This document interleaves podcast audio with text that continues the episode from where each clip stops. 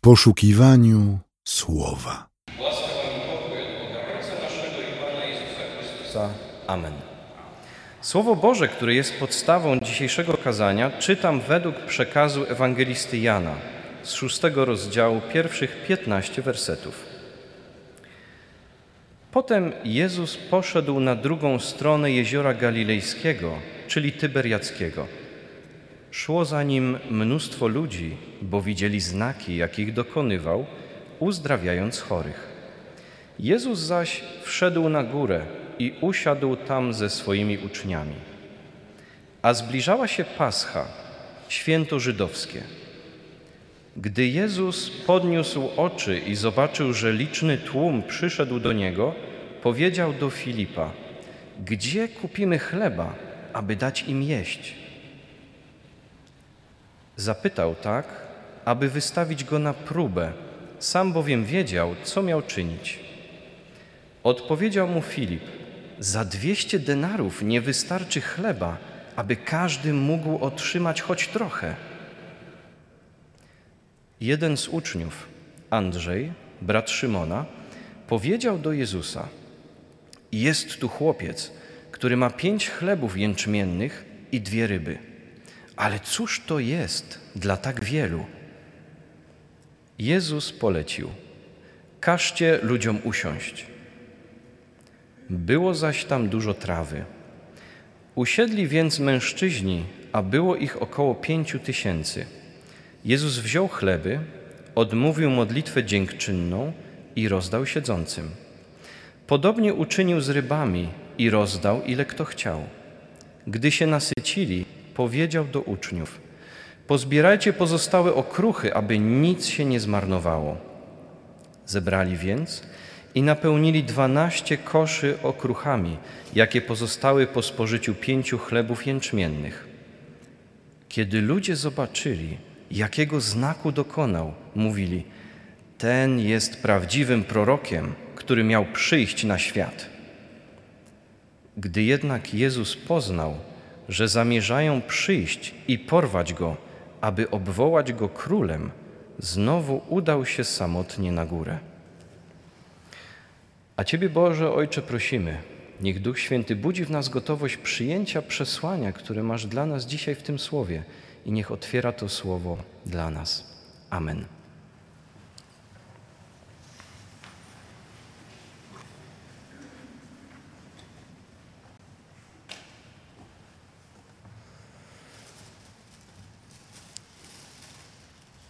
Pamiętam w czasie, kiedy zaczynałem studia teologiczne w Warszawie, jedną z rzeczy, która mi towarzyszyła w pierwszych dniach, w pierwszych tygodniach, to było poszukiwanie chleba.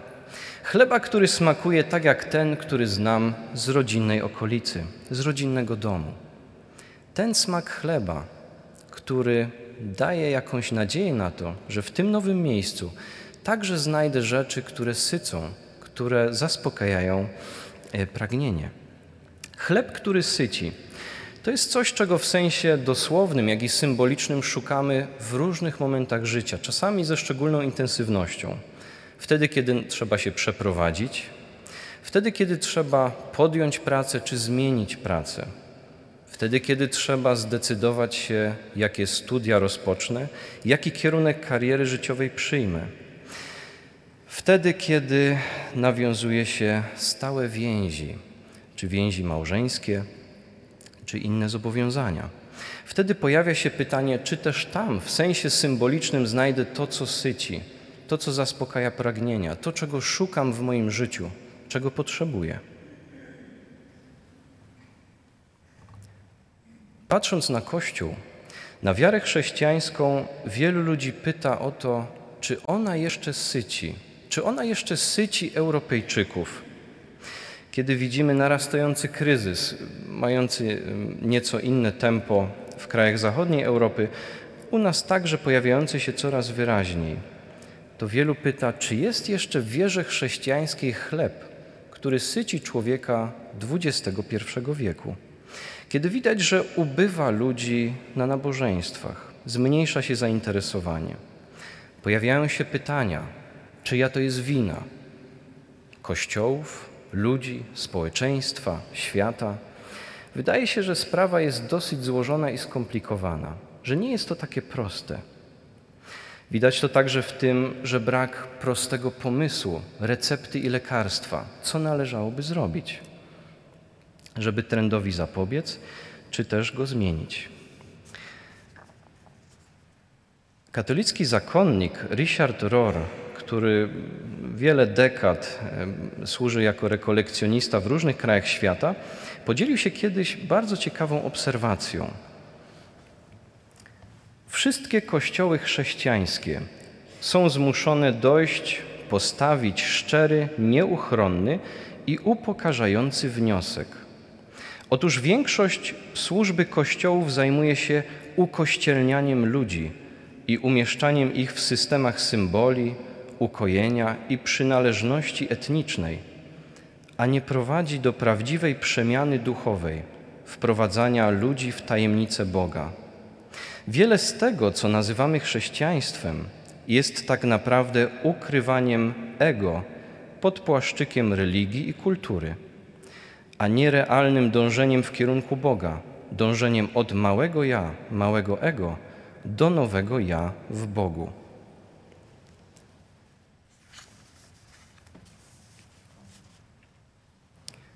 Te słowa mogą wydawać się dosyć ostre, ale chyba dotykają pewnego ważnego problemu.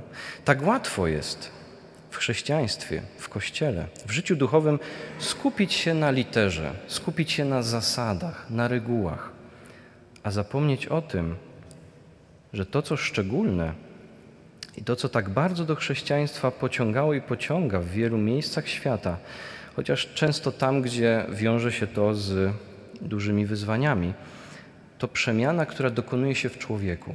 Przemiana wewnętrzna, pojawienie się gotowości do wybaczania, do zmiany struktur przemocy, do przełamywania diabelskich, zaklętych krągów krzywd, zemsty, zniszczenia, do przemiany, której po ludzku nie jesteśmy w sobie w stanie e, wyjaśnić. I w tym kontekście pojawia nam się dzisiejszy cud, cud rozmnożenia chleba. Cuda przyciągają bardzo dużo uwagi. Tym bardziej, że o tym cudzie opowiadają nam wszyscy czterej ewangeliści. Ten cud oczywiście albo przyciąga uwagę, albo kłuje w oczy, rodzi pytania: jak? Czy w ogóle?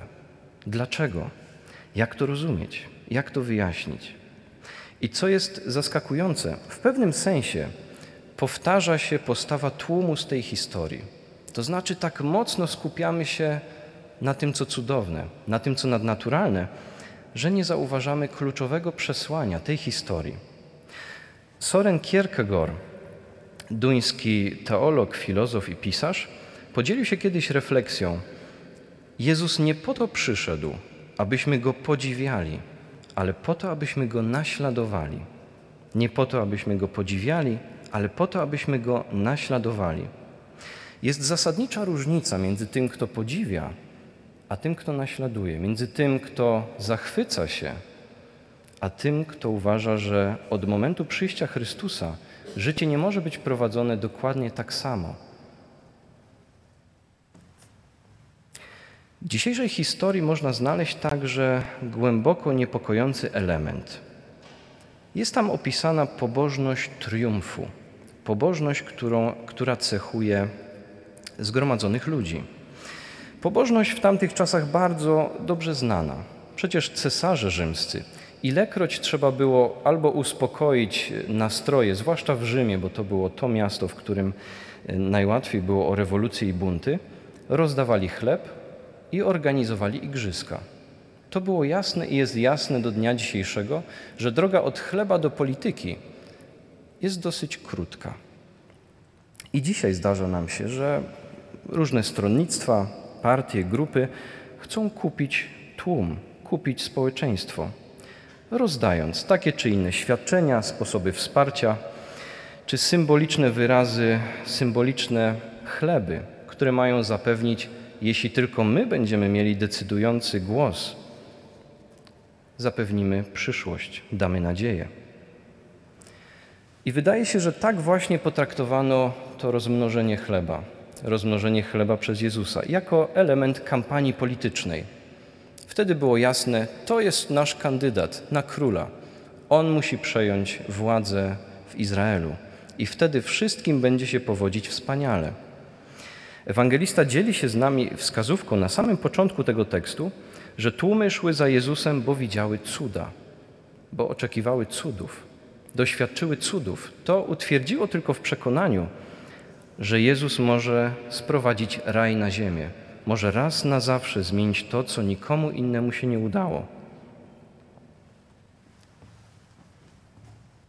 Jednocześnie widzimy Jezusa, który skrzętnie, zdecydowanie unika tego właśnie sposobu interpretacji Jego działalności, tego, co się wydarza. Dzisiejsze czytanie ze Starego Testamentu przenosiło nas w historię wędrówki ludu izraelskiego, wyjścia z Egiptu. Ten okres trudno jest odmalować w idealny sposób. Narracje przekazują nam, jak łatwo, jak szybko pojawiło się narzekanie. I pojawiło się wyobrażenie o tym, że w Egipcie było tak naprawdę wspaniale. Były tam garnki pełne mięsa, ta niewola wcale nie była taka zła. To jest ciekawy obraz tego, jak trudno jest dojść do wolności, uzyskać wolność. Jak długi jest to proces, jak bardzo najeżony przeciwnościami i trudnościami.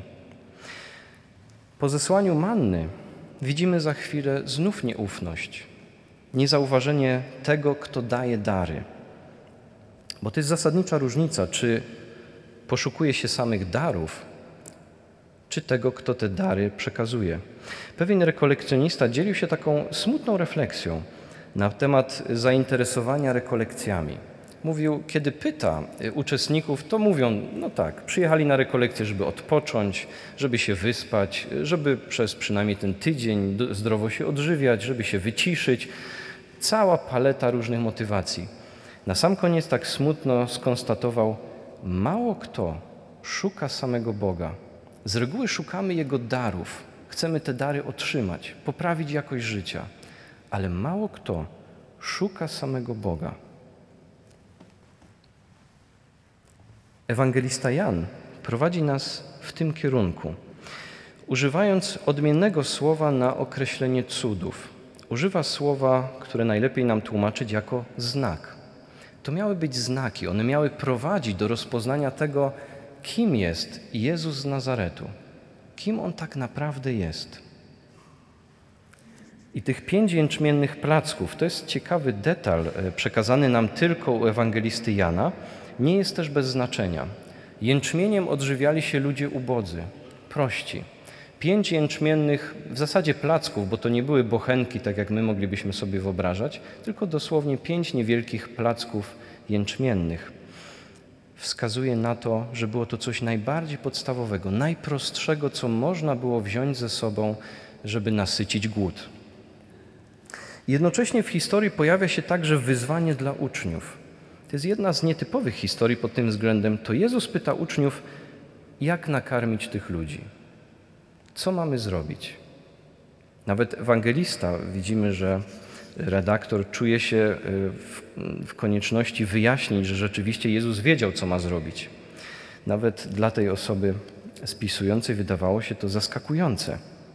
Niektórzy mówią, że są takie etapy duchowego życia, kiedy Bóg kładzie nam na serce, stawia nam przed oczami potrzeby, problemy, wyzwania i stawia pytanie, co zrobić, jak, zapobie- jak zapobiec temu, jak wyjść naprzeciw tym potrzebom. I wskazanie z tej historii jest bardzo zachęcające.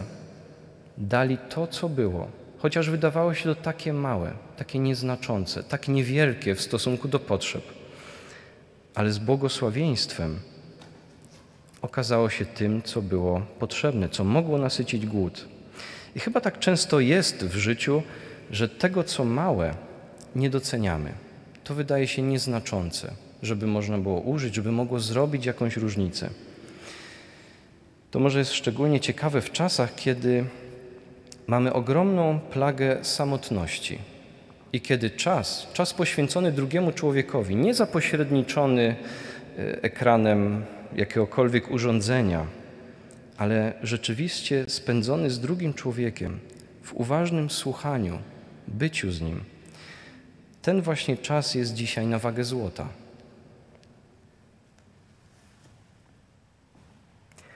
W dzisiejszą siódmą niedzielę po Trójcy Świętej wszystkie teksty mają nas prowadzić także do obrazu Wieczerzy Pańskiej.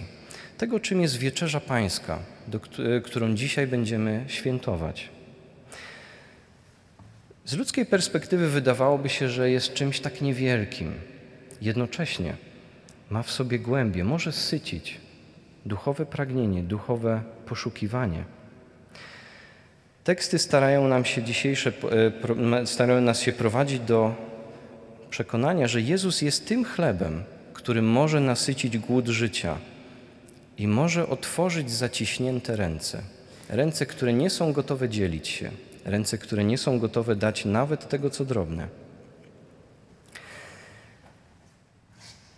Tekst z dziejów apostolskich malował przed nami obraz pierwszego zboru, prazboru jerozolimskiego, wspólnoty przyjaciół, wspólnoty przyjaciół zgromadzonej wokół Ewangelii, wokół Wieczerzy Pańskiej, wspólnoty, która była nawet gotowa sprzedawać posiadłość, żeby dzielić się z innymi. Oczywiście to jest praktyka, która, która jest bardzo kontrowersyjna i doczekała się szeregu interpretacji, natomiast istotne jest to, co w tym obrazie jest zawarte. Ci ludzie byli gotowi podzielić się nawet tym, co najcenniejsze, nawet tym, co najmniej automatycznie, najmniej odruchowo przychodzi nam, żeby się tym podzielić. Co musiało się wydarzyć z tymi ludźmi, nawet jeśli ten obraz idealizuje tę wspólnotę? Wspólnotę, która była zgromadzona wokół przesłania o tym, że to Bóg dla nas stał się człowiekiem, Syn Boży dla nas stał się chlebem. Nie po to, żeby pustynie, przez które przychodzi nam w życiu przechodzić, stały się oazami. Nie po to, żeby zniknęły problemy. I także nie po to, aby pielęgnować indywidualną religijność. Ten cud jest nieprzypadkiem osadzony wokół Paschy, jednego z najważniejszych świąt żydowskich. Święta, które upamiętnia wyprowadzenie z Egiptu, wolność, którą daje Bóg, zbawienie, ratunek z sytuacji niewoli. I w tej właśnie wieczerzy, wieczerzy paschalnej, którą świętuje się co roku, po to, żeby przypominać sobie, żyjemy dzięki łasce Boga, krew baranka miała szczególne znaczenie. Dlatego właśnie teksty Nowego Testamentu nazywają Chrystusa Bożym Barankiem, tym, który wyprowadza z niewoli, tym, który prowadzi do wolności. Dzisiejsze przesłanie wskazuje hojność Boga, Boga, który zaprasza, zaprasza wszystkich. Wysyła syna, który oddał samego siebie. Dla ewangelisty Jana droga syna stała się także jedynym przykazaniem, które obowiązuje ludzi wierzących. To mamy tylko u ewangelisty Jana.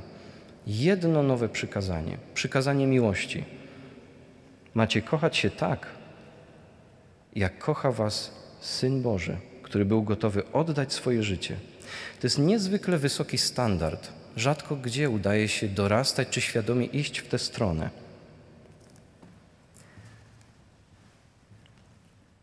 I drodzy, życzę sobie i Wam tego, aby Chrystus był dla nas chlebem, może zwłaszcza wtedy, kiedy idziemy w życiu przez pustynię, żeby otwierał nasze zaciśnięte pięści, zwłaszcza w czasie, kiedy narasta inflacja, jest duża niepewność, czy będzie się nawet czym dzielić z innymi, duża niepewność, jak zbudować życie, aby uczył nas dzielenia tym, co mamy, choćby to wydawało się drobne i niewielkie, i aby tworzył z nas wspólnotę, w której będziemy gotowi oddawać za siebie życie, za braci i siostry w wierze. Bo taka wiara chrześcijańska nigdy nie traci siły, atrakcyjności i zdolności do nasycenia głębokich pragnień. Amen. Przyjmijcie życzenie pokoju.